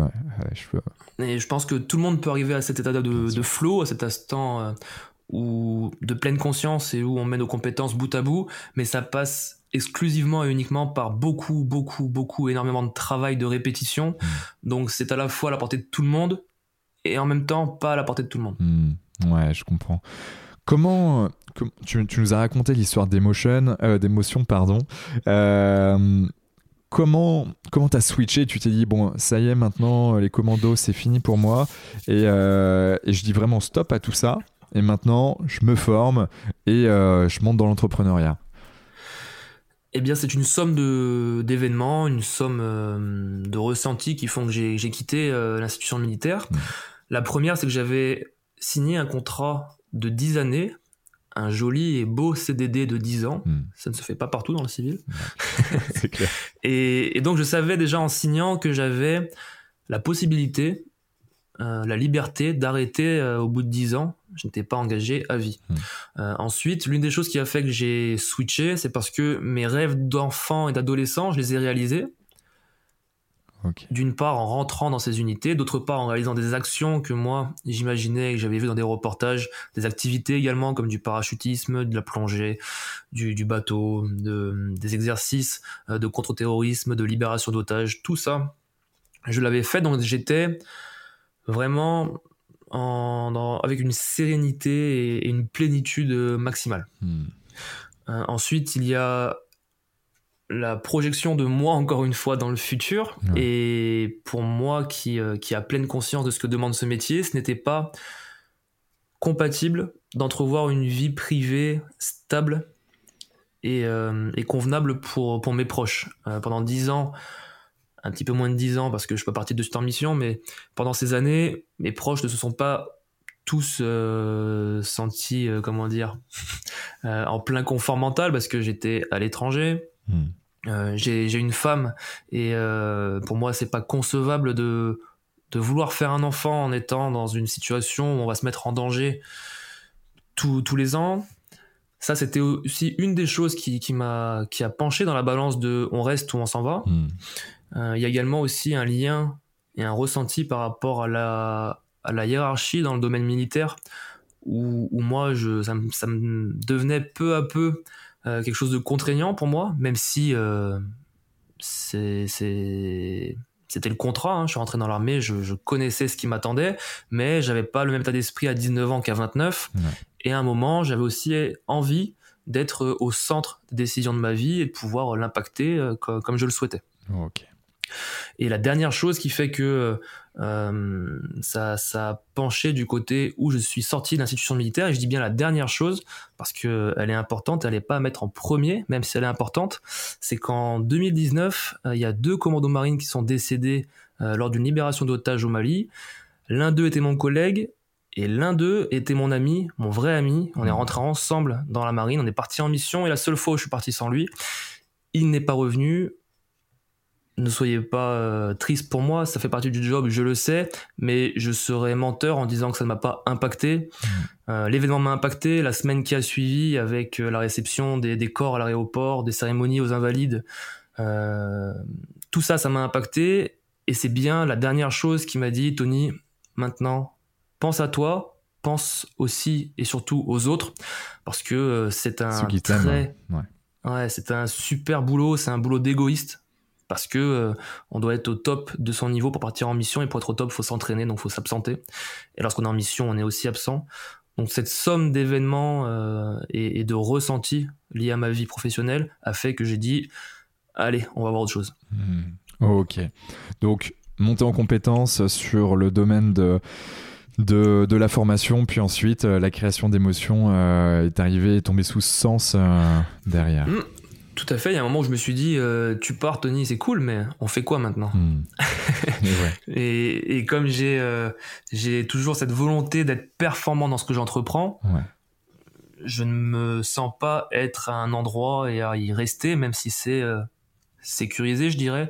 Avec les diplômes et les CV que j'ai, je pourrais trouver un poste de référent pédagogique bien payé dans une institution qui parle de secourisme, hmm. à faire de l'administratif et à gérer une équipe de formateurs. Ouais c'est pas ce qui est le plus sexy pour moi aujourd'hui. Mmh. Et, donc, euh, il y a un moment où j'ai décidé ce que je voulais faire. Comment je l'ai décidé? Eh bien, je me suis dit qu'est-ce que je suis capable de faire aujourd'hui? Donc, ça a nécessité une auto-analyse, encore une fois. Qu'est-ce que je suis capable de faire? Quelles sont les compétences qui sont transposables dans le monde civil? Et c'est compliqué lorsqu'on mmh. est militaire de pas se dire, eh bien, euh, moi je sais sauter en parachute, euh, utiliser une arme et prévoir des missions. Dans le civil, on ne le fait pas. C'est faux le management d'équipe, ça existe, la prise d'initiative, hmm. euh, la gestion du stress. Tout ça sont des choses qui sont euh, transposables. Et, à ce moment-là, quand j'ai décidé de créer Motion, je me suis véritablement écouté pendant au moins 15 jours à 3 semaines. Et euh, s'en est mêlé plein, plein d'émotions, sans jeu de mots, de j'aimerais être au centre des décisions de ma vie, dans quoi je suis bon et qu'est-ce qui m'anime. Et la dernière chose qui m'a retourné le ventre, c'était ces événements liés aux attentats de, Paris et de Nice. Hmm. Euh, ensuite, j'ai contextualisé ce, ressenti au marché du travail, au marché du sport qui me passionne. Hmm. Et après, état des lieux, études de marché. Tout s'est emboîté. Euh, et, j'y suis aujourd'hui pleinement. Hmm, super. En tout cas, bravo pour, pour tout ce que tu as fait jusqu'à présent. Et, ce n'est que le début du commencement, comme on le disait euh, avant, ce, avant cet épisode. Euh, deux choses euh, qui, me viennent à l'esprit là, juste avec tes, derniers mots.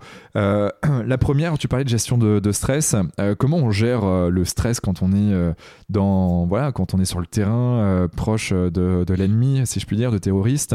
comment comment on s'entraîne au stress dans les forces spéciales françaises? On s'entraîne au stress en s'entraînant, en se confrontant à ce qui peut se passer. Et je dirais même parce que j'ai pu le verbaliser comme cela dernièrement. Le stress que je rencontrais en mission est un stress que tout le monde peut rencontrer parce que ça reste du stress. Et aujourd'hui, je prépare mes prises de parole en public, donc au-delà de 10 personnes. Hein. Euh, je prépare ces prises de parole, ce stress que tout le monde peut ressentir, ce trac, je le prépare de la même façon que lorsque j'étais en, en, mission ou alors confronté à un événement qui, qui faisait naître du stress en moi. Euh, ça passe par de la respiration, hmm. par de la visualisation, hmm. par euh, se conforter dans ses compétences et dans sa légitimité. Et c'est cette somme-là de, de préparation, je dirais, mentale euh, effectuée au préalable qui font que le stress est gérable. Donc, en mission, on a confiance en ses partenaires déjà, on a confiance en son entraînement, hmm. et ensuite, les missions sont assez bien faites et assez bien pensées pour euh, eh bien être prévues, on sait vers quoi on va être confronté, donc là, c'est un travail personnel de visualisation, euh, d'échange avec ses partenaires, et tout ça fait que le stress est gérable, alors qu'aujourd'hui, j'ai pas de, de partenaire, j'ai pas d'équipe de 10 personnes autour de moi pour me dire euh, t'inquiète, ça va le faire. Et on travaille tous dans le même sens. Aujourd'hui, on est aujourd'hui on, on, est deux avec euh, avec Brendan, si jamais il écoute ce, podcast. Nous sommes deux et on a la même état d'esprit. Mais quand je me confronte à aller rencontrer des personnes euh, qui ont un pouvoir décisionnaire comme des élus, quand je me confronte à des jurys lors de programmes d'incubation, lorsque je me confronte à des grands enjeux eh bien j'utilise ces compétences qui ont été directement transposables dans le monde euh, normal et dans mon monde à moi, qui sont, comme je l'ai dit, la visualisation, l'entraînement, la répétition et, euh, surtout me conforter en comme me conforter dans le sens où je suis le meilleur, je suis au bon endroit et il euh, n'y a pas de raison que si j'ai travaillé comme il le fallait, ça ne se passe pas comme prévu. Hmm. La, respiration, tu, euh, tu, fais de la cohérence cardiaque, c'est ça? Exactement, c'est le terme exact. Tu, tu, mets, tu fais la, technique 3-6-5 euh, du docteur David O'Hare ou c'est euh, pendant 5 minutes Non, j'effectue un cycle de 5 minutes. Alors peut-être que tu vas me, me dire que c'est ce, cette chose-là que je fais, hein, mais je prends, je prends cette, ces 5 minutes. où j'adopte un rythme de respiration que j'ai appris grâce à la cohérence cardiaque et je sais qu'en 7 minutes, je suis. Euh, j'ai effectué ce, cycle-là et je suis apaisé. Yes. Bah, le, le docteur David O'Hare, qui est un, un, Américain et qui avait lancé ça euh, dans les forces spéciales américaines. Et, euh, et en fait, c'est 3-6-5 pour 3 fois par jour. 6 inspirations, 6 expirations par minute pendant 5 minutes. Et, euh, et donc. Euh, C'est ce que je fais, mais juste sur une minute. Je suis pas assez patient pour le faire trois fois dans la journée. D'accord. Mais en tout cas, euh, à minima une minute. Apparemment, on commence à optimalement, je sais pas si ça se dit, mais en tout cas de manière optimale, c'est pendant 5 minutes. Où là, tu en fait, tu diminues drastiquement le niveau de cortisol, l'hormone dite du stress. Et mais déjà de le faire rien qu'une minute, c'est déjà vachement bien. Mais mais en tout cas, voilà, c'est comme un muscle et puis plus on s'entraîne, ben plus, euh, plus c'est facile et plus on va avoir ce réflexe, le moment venu, euh, quand on est en situation de stress, euh, de le mettre en place. Je parle vite fait de la visualisation. Toi, tu, tu visualisais quoi en fait tu, tu, visualisais la mission c'est ça? Oui, tout à fait. En fait, dans, une mission au sein des forces spéciales, elle est séquencée. Ouais. J'étais souvent responsable d'une séquence, donc il y a déjà celle-ci que je visualisais. Ouais. Et je visualisais aussi l'action générale et l'action euh, l'action euh, finale. C'est-à-dire que par exemple, si l'action générale c'est aller récupérer euh, une tête de réseau euh, au fin fond du désert mhm. et que je suis responsable de l'infiltration, eh bien, j'ai visualisé l'ensemble de la mission, ensuite simplement l'infiltration parce que j'en suis responsable et je l'ai préparé, et il y a un moment où je vais aussi visualiser l'action de récupérer ce mec à l'endroit où il se trouve. Hmm, ok, ça marche. Donc visualisation globale en tout cas derrière. Euh, transposable également dans le sport. Hein. Les sportifs de haut niveau, c'est ce qu'ils font. Hein. Euh, ils font, alors pas tous de la cohérence cardiaque, mais euh, ça commence à revenir de plus en plus. Hein. on en parle de, davantage, de plus en plus. Je crois que j'ai vu un reportage il y a un mois et demi, deux mois sur, sur tout le sport là, le, dimanche là, sur France 2 ou France 3. Je me souviens plus, je crois que France 3.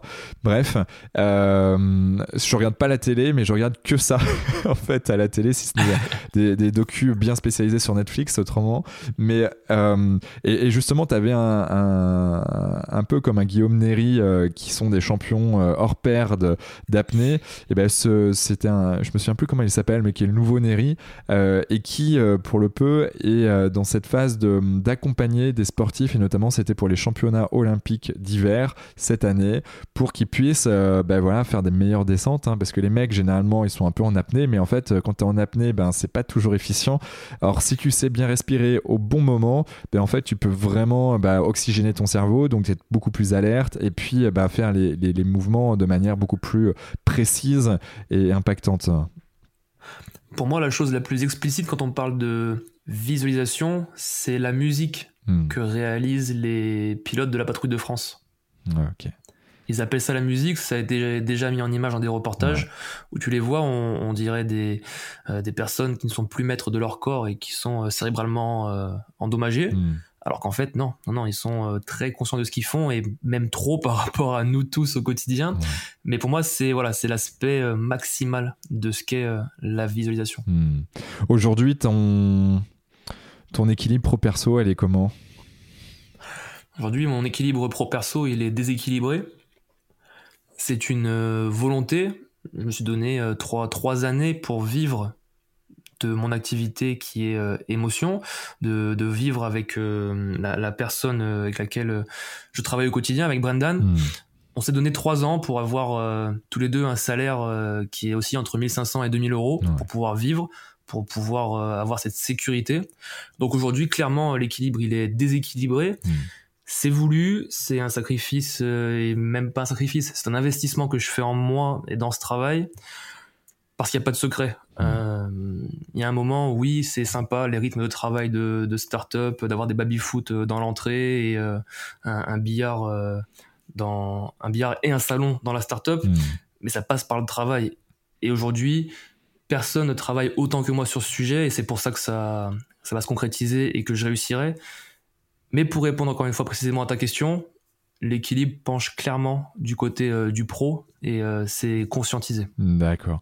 Donc là, c'est conscientisé. Et, comment, tu, comment tu fais justement pour, euh, mine de rien, c'est de la communication que tu as avec ta compagne C'est, c'est ouais, c'est, tu t'es dit, bon, mais voilà, c'est pendant trois ans et puis, et puis ensuite, l'objectif est de revenir un peu plus à l'équilibre tout à fait, c'est euh, ça passe par de la communication, c'est indéniable, c'est indispensable. J'ai la chance d'avoir une femme en or et il euh, n'y a pas non plus de, secret. Si on est ensemble et si on est ensemble depuis un certain temps, c'est parce que on se ressemble et on se comprend. Elle était avec toi dans les commandos quand tu étais dans les commandos? Ouais, tout à fait, tout à fait. Euh, elle était avec moi lorsque j'étais dans le domaine des forces spéciales, donc on a toujours communiqué. Mmh aujourd'hui, moi, j'ai, je suis franc avec elle, comme je l'ai été depuis le début. Quand elle, a, elle a choisi de se mettre en couple avec moi, je lui ai dit, écoute, moi, je fais ça. Hmm. Ça, ça veut dire qu'il y a ça comme contrainte. Eh bien, elle les a entendues, elle les a acceptées. J'ai fait le même processus, processus avec elle au moment où il a fallu euh, ben, se reconvertir. Hmm. Je lui ai dit, écoute, moi, je pourrais très bien trouver un travail à 2000 euros maintenant et être malheureux le reste de ma vie. Hmm ou alors euh, réaliser un, rêve qui me tient à cœur maintenant, du moins essayer de tout mettre en œuvre pour qu'il se réalise. Par contre, voilà les, conditions, ça va être comme ça pendant quelques temps. Et, elle euh, l'a écouté, a donné son ressenti, on a fait des compromis chacun de notre côté, et aujourd'hui, euh, je passe des moments avec elle régulièrement. Tous les soirs, je fais l'effort même si j'en ai envie, je fais l'effort de couper pour de vrai. J'ai la chance qu'elle travaille dans le commerce, donc elle finit tard, elle finit à 19h, elle est des fois là à 20h, donc ça me laisse le temps vraiment d'aller au bout des choses. Euh, elle est pas là à 18h, tu vois, donc euh, à 20h, je coupe tout et je recommence le lendemain. Euh, quand j'ai besoin de me lever plus tôt, bah, elle dort, donc je me lève à 5h, c'est réglé. Sinon, je me lève en même temps qu'elle. Hmm. Je passe un petit moment au petit déjeuner et puis voilà, c'est des choses simples de la vie. Et on prévoit surtout ce qui est pour elle, je dirais peut-être même des objectifs, hmm. des, des points, des lignes imaginaires dans l'année. On prévoit des vacances. Hmm. ensemble qu'elle définit euh, avec son employeur puisqu'elle est dans le secteur privé et eh bien voilà elle a posé une semaine de vacances au mois de juin moi j'ai la liberté de pouvoir euh, isoler cette semaine là dans mon planning donc quelque part, quand c'est compliqué, quand je suis pas là, quand je suis en déplacement, quand je rentre fatigué et que je suis moins agréable que d'habitude, ce qui doit pas se faire, euh, eh bien, elle, elle se raccroche. Ah, bah, dans, dans un mois, on s'en va, donc euh, je serre les, les, dents, je serre les fesses et, et on y va. Ah, ok. Bon, merci pour, euh, pour ton partage. je crois que beaucoup d'entrepreneurs s'y retrouvent dans, dans, ton discours, mais pas que des managers ou, des, ou même des personnes qui, qui, sont, ouais, qui sont passionnés par leur travail, passionnés par un sport potentiellement, qui ont des, des activités associatives. Bref, euh, ouais, quand on est passionné, euh, il y, a des, y a des choix à faire, mais à partir du moment où c'est conscientisé et que la communication est saine, bon, euh, c'est le principal. ok, comment tu, comment tu fais, toi, pour rester en bonne santé physique et mentale? Parce que pendant les commandos, bon, tu faisais du sport, tu étais entraîné, mentalement, vous étiez suivi. Aujourd'hui, là, ça y est, vu que tu as lâché tout ça, comment, comment tu fais, toi? J'ai lâché le domaine euh, de l'expertise militaire et euh, du quotidien des forces spéciales, mais je n'ai pas lâché le sport. Hmm. J'en faisais avant, j'en ai fait toute ma jeunesse et j'en fais encore aujourd'hui et c'est à ça que je me raccroche parce que moi le sport m'apporte une condition physique, euh, donc une bonne santé. Hmm. Ça m'apporte aussi une bonne, un bon conditionnement mental, ça m'apporte de la confiance en moi. Euh, j'aime bien me confronter aux autres sur des sports collectifs, sur des sports individuels tels que le crossfit, ou mine de rien, on est confronté à une personne qui se trouve à côté, qui fait les mêmes mouvements avec les mêmes poids. Donc j'aime beaucoup, j'aime beaucoup me mettre euh, en compétition avec les gens qui sont autour de moi. Et pour être en bonne santé, effectivement, de mon côté, ça passe euh, exclusivement par le sport que je m'astreins à faire n'importe quand, même si j'avoue avoir euh, des faiblesses durant l'hiver. Je ne suis pas un homme de l'hiver. Mmh. J'ai passé euh, beaucoup de temps en mission euh, entre le mois de novembre et le mois de février, donc l'hiver, ça fait dix ans qu'il est entre parenthèses. Mmh. Cette année, je dois dire qu'il m'a bien gratté, et je trouve même qu'il est long parce que j'ai mis un, short et une chemise dès qu'il a fait chaud, et dans la foulée, on a pris une claque de froid. Mais mais voilà, je me mets, je m'astreins à cette à ce moment de qui est un moment de détente et un moment en même temps de de défoulement lié au sport. D'accord. Et, aujourd'hui, euh, le, le, la journée type, c'est quoi du lever au coucher de Tony? Moi, je me lève très tôt. Ouais. C'est quoi très tôt? Je me lève très tôt. Il y a sûrement des gens qui se lèvent plus tôt que moi. Je me lève à 6h, 5h30, 6h. Ok. Euh, parce que le matin, je suis terriblement efficace. Je suis une machine de guerre le matin. Je peux abattre un, un nombre de tâches incalculables qui me paraissent être un fardeau la veille. De 6h à midi, allez, à 13h, je suis, euh, je suis vraiment un bolide, euh, un, bolide bien, bien motorisé.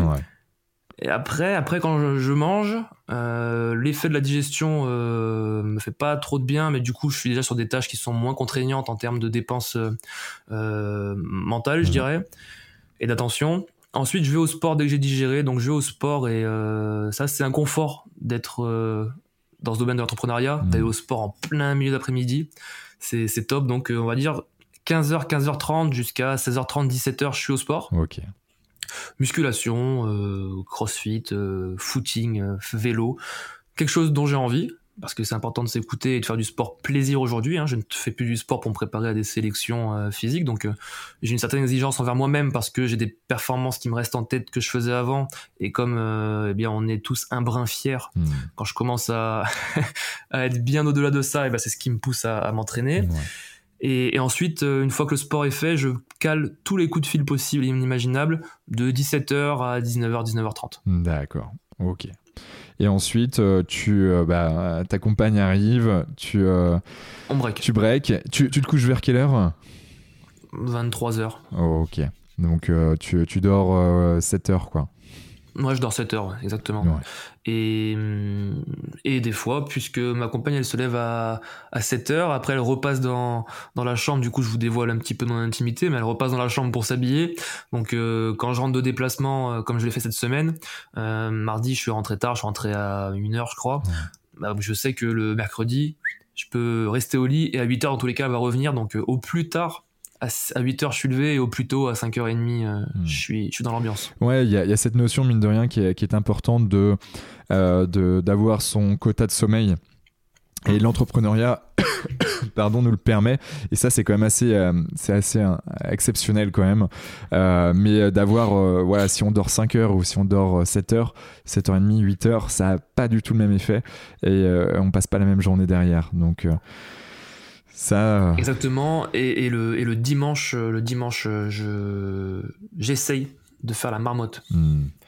Samedi, moi, je, coupe. Là, on a parlé du rythme quotidien, mais mon rythme hebdomadaire, le samedi à, 16h, allez, 16h. Déjà, le samedi, c'est cool. Hmm. J'adore bosser le week-end, même si je bosse pas beaucoup, mais il n'y a pas de sollicitation extérieure. Hmm. Tu fais quelque chose, il n'y a pas une notif de mail qui arrive et qui, au final, tu sais qu'elle est importante, donc tu délaisses ce que tu fais le samedi à 17h, max, euh, je, coupe tout et je reprends euh, le dimanche soir avec mon call, euh, mon call avec mon, mon, pote là. Voilà, on va mon associé, on fait un point pour la semaine qui arrive à 18h. Donc voilà, je coupe un, une journée. Quoi. Ouais, mais c'est hyper important d'avoir un temps off, euh, de prendre du recul et, euh, et puis, euh, et puis ça, ça permet de, de, bah, choisir ou en tout cas de, des, de prendre des meilleures décisions dans, dans les jours qui suivent. Et ok, et puis mine de rien, moi aussi j'adore bosser le, le week-end parce que as, tu vois, toujours dans la notion de ben, que ça soit le matin ou que ça soit euh, l'hiver, euh, le 25 décembre, euh, pendant que ceux qui sont en train de, de, de manger et de boire, bah toi tu fais ton sport, tu es en train de bosser, tu... et ben en fait tu as cette, cette, satisfaction, mine de rien, d'être un peu déconnecté des autres et de prendre du temps sur les autres. Moi j'aime bien, j'aime bien cette sensation aussi. ouais, je comprends parfaitement la sensation. quelle est la place de la spiritualité chez toi? Eh bien, elle n'est euh, pas très très très bien répandue dans, dans ma vie. Euh, la spiritualité, je dirais que c'est même euh, c'est quelque chose que, qui, qui, est proche du néant. Moi, je pourrais quasiment rapprocher la spiritualité, du moins l'associer à, à la cohérence cardiaque. Hmm. Je dirais que pour moi c'est ça, même si ça ne l'est pas. Mais je ne le pratique pas. Euh, je n'ai pas envie de l'essayer, hmm. même si je sais qu'il peut y arriver que du bien. Mais comme je te disais, je suis pas quelqu'un de très patient qui arrive à se poser euh, ou à trouver le temps de faire ce genre de choses. Donc je vais pas mentir, je, je, ne suis pas au contact de ce euh, concept-là. D'accord, donc tu as, des croyances particulières, toi, qui te font, euh, euh, ou même qui te font avancer. Tu vois, par exemple, tu es dans le down, tu sais que tu n'as pas d'énergie ni quoi que ce soit, donc tu m'as parlé un peu parce que tu as le, le, big dream, le, le, rêve, la mission, mais est-ce que as tu te dis un mantra particulier, par exemple, quand, bah, quand ça va moins bien, parce qu'on on est tous des êtres humains, il y a des moments où ça va moins bien, il y a des trucs que tu te dis comme ça? Régulièrement ça va pas bien, c'est normal, et il y a des doses de ça va pas bien. Euh, quelque chose que, que l'on souhaite qu'il se réalise et qui se réalise pas, ça peut ne pas aller bien. Un mail euh, qui au final euh, ne va pas dans mon sens, ça peut ne pas aller bien pendant quelques temps. moi, le, le, mantra, du moins la chose que je me répète inconsciemment, c'est ça va marcher, ça va marcher. Tout ce que je ne sais pas, c'est quand. Mm. Et j'en suis persuadé que ça va marcher parce que euh, même si au départ j'ai pu avoir des doutes, dès que je présente ce que je fais aujourd'hui à n'importe quel rang de la société, qu'il soit décisionnaire ou utilisateur, tout le monde me dit Ouais, ce que tu fais, c'est quand même cool. Hmm. C'est quand même cool. Euh, je suis preneur du concept, preneur de la vision. Donc, ça, on me l'a répété pendant deux ans c'est quelque chose que, que, j'ai en tête. Donc dans deux ans, ça veut dire euh, dès lors que j'ai eu l'idée, jusqu'à ce que je l'ai concrétisé, jusqu'à aujourd'hui la présenter euh, devant euh, des, des, gens importants, décisionnaires ou alors des assemblées. Donc moi, ce que je me dis quand ça va pas, c'est que déjà c'est aussi normal que tout ne tourne pas correctement, mais ça va fonctionner. Tout ce que je ne sais pas, c'est quand. Et lors d'un podcast que j'ai partagé avec Sébastien Bruno, qui est l'host du podcast euh, euh, Parlons de votre mental. Hmm, Lui m'avait euh, verbalisé ce que je viens de te dire et m'avait dit oui, c'est les trois T le travail, le talent et le temps. Hmm. Et tu peux simplement maîtriser le travail qui est bon, ta somme de travail. Hmm. Le talent, c'est acquérir des compétences et te spécialiser. Par contre, le temps, tu ne peux pas euh, le maîtriser et c'est la somme de ces trois T qui font qu'à un moment tout s'assemble et forme euh, le Big Dream.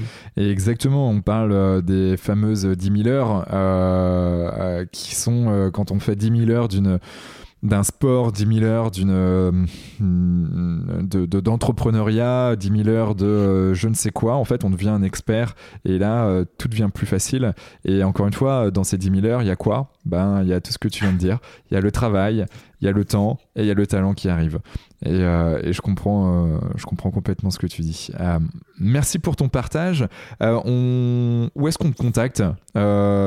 Facebook, Insta, TikTok, LinkedIn? Exactement, tous les réseaux sociaux que l'on peut connaître, on est identifié comme étant émotion.fr ou émotion.france, sous réserve que ce soit disponible. Et, avec un H, hein, émotion. Avec un H, bien évidemment. Émotion avec un H.fr ou .france. Euh, ensuite, il y a le site internet www.emotion.fr hmm. et euh, sous l'adresse mail contact émotion encore une fois avec un h.fr. on peut entrer en contact avec moi parce que je n'ai pas encore de service client, donc vous euh, pouvez interagir avec moi, comme sur LinkedIn où euh, je suis de plus en plus présent parce que c'est comme ça qu'on peut aussi faire des rencontres de façon euh, dématérialisée, je dirais, hmm. en raison du, contexte Covid qui nous a un petit peu chamboulé il y a quelques temps. Et, si je suis sportif ou je suis président d'une association ou j'ai envie de te, te, faire intervenir pour une conf, pour pour, euh, je sais pas, une formation euh, ou tout simplement savoir plus sur ton matériel, on te contacte via euh, ce fameux contact at émotion, c'est ça? Alors déjà, ce serait une, euh, une, très très très bonne décision à prendre, de venir vers moi pour au moins se renseigner, en savoir plus, échanger même au téléphone. Moi, j'adore échanger avec les gens mmh. et répondre à un besoin qui est sur mesure. Dans ce cas-là, dans le cas où on est euh, membre euh, décisionnaire ou membre d'une fédération, d'une association, d'un club, d'une université, d'une école du sport ou même d'un staff de sportifs professionnels, mmh. on peut bénéficier d'un plan de financement aujourd'hui grâce euh, aux opérateurs de compétences liés au sport, qui est l'AFDAS, et, auquel, grâce à mon travail depuis 2022, on peut euh, entrer ces plans de financement euh, grâce à ces opérateurs. Et donc, on se dirige sur le site internet de Emotion, www.emotion.fr. Et là, il y a un onglet formation avec un formulaire de contact et également des, des parties et sous-parties qui expliquent en détail en quoi ce que l'on fait c'est nouveau et c'est adapté au monde du sport. D'accord. Et, du coup, cette subvention, ça permet de, de, faire ça de manière quasiment gratuitement ou avec euh, une prise de participation ou comment ça se passe? Exactement. Généralement, c'est totalement euh, gratuit et c'est totalement pris en charge.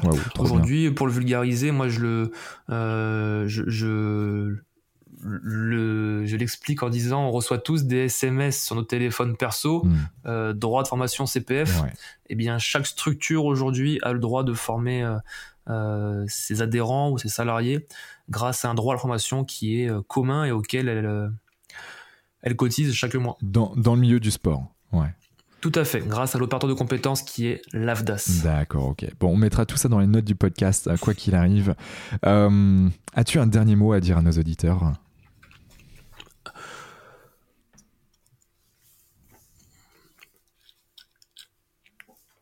Je dirais aux auditeurs, euh, pour, euh, pour leur partager un dernier mot, euh, de se fixer des objectifs assez lointains pour les réaliser, parce qu'une partie des choses qui, qui va les changer et qui va les, les conforter dans cette idée d'atteindre cet objectif, c'est la route pour y parvenir. Hmm. Aujourd'hui, euh, mon objectif, c'est euh, celui que j'ai formulé, devenir le numéro un dans la prévention santé dans le sport, venir secouer ces institutions euh, du, secourisme. Mais entre deux, je rencontre des sportifs professionnels, je rencontre des, idoles que j'avais dans ma jeunesse, des gens que j'ai idolâtrés. et je n'aurais pas pu le faire sans ce projet émotion. Aujourd'hui, on échange ensemble et on s'est rencontrés autre part que sur ce podcast. Et ça a été un super moment. Mmh. Tout ça, c'est parce que l'objectif est assez lointain et que les étapes qui me mèneront jusqu'à la réalisation de, ce rêve eh ben, sont, méritent toutes d'être vécues. Hmm. Et tout se fait avec le cœur, émotion. Tout jeu de mots. En tout cas, merci infiniment, Tony. C'était euh, un chouette moment, un chouette partage euh, de, belles pépites, de belles, projections, euh, des ouais, des, solutions concrètes, actionnables. Euh, merci, merci euh, Tony. Et puis, euh, toutes celles et ceux qui nous écoutent encore, bah, je, vous souhaite bah, une, une, belle journée, une belle soirée, une belle nuit. Je sais qu'il y en a qui m'écoutent avant de se coucher. donc, donc voilà, bon, bah, à très bientôt. Rendez-vous la semaine prochaine. Et encore vraiment merci, Tony. Ciao, ciao. Merci à toi, Quentin. À bientôt. Je t'en prie. Salut à tous. Bravo. Vous avez écouté cet épisode Génération Canopée jusqu'au bout. Merci de le partager à au moins 3 personnes autour de vous, d'inscrire vos amis au podcast sur leur smartphone et de mettre une note 5 étoiles avec un gentil commentaire. C'est ce qui nous fait ressortir dans les classements. Et c'est hyper important pour nous. Pourquoi? Parce que ça nous permet de toucher un maximum de personnes qui méritent d'être plus heureuses, en meilleure santé et plus performantes si elles le désirent. D'autant plus que plus on a d'abonnés, plus on va pouvoir faire venir des personnalités exceptionnelles avec tout ce qu'elles ont à nous apporter. Aussi, si vous me laissez votre email sur canopégénération, un q a n o p e génération g e n e r a t i o n.com, je vous enverrai l'épisode de la semaine ainsi que 2 3 conseils. Pour finir, si vous souhaitez passer un cap dans votre vie, et être plus heureux, améliorer votre niveau de santé et ou devenir plus performant, toute l'équipe de Canopé Human Experience va vous bichonner comme il se doit si vous nous écrivez sur génération.canopé.com. C'était Quentin Aoustin et je vous embrasse. Ciao ciao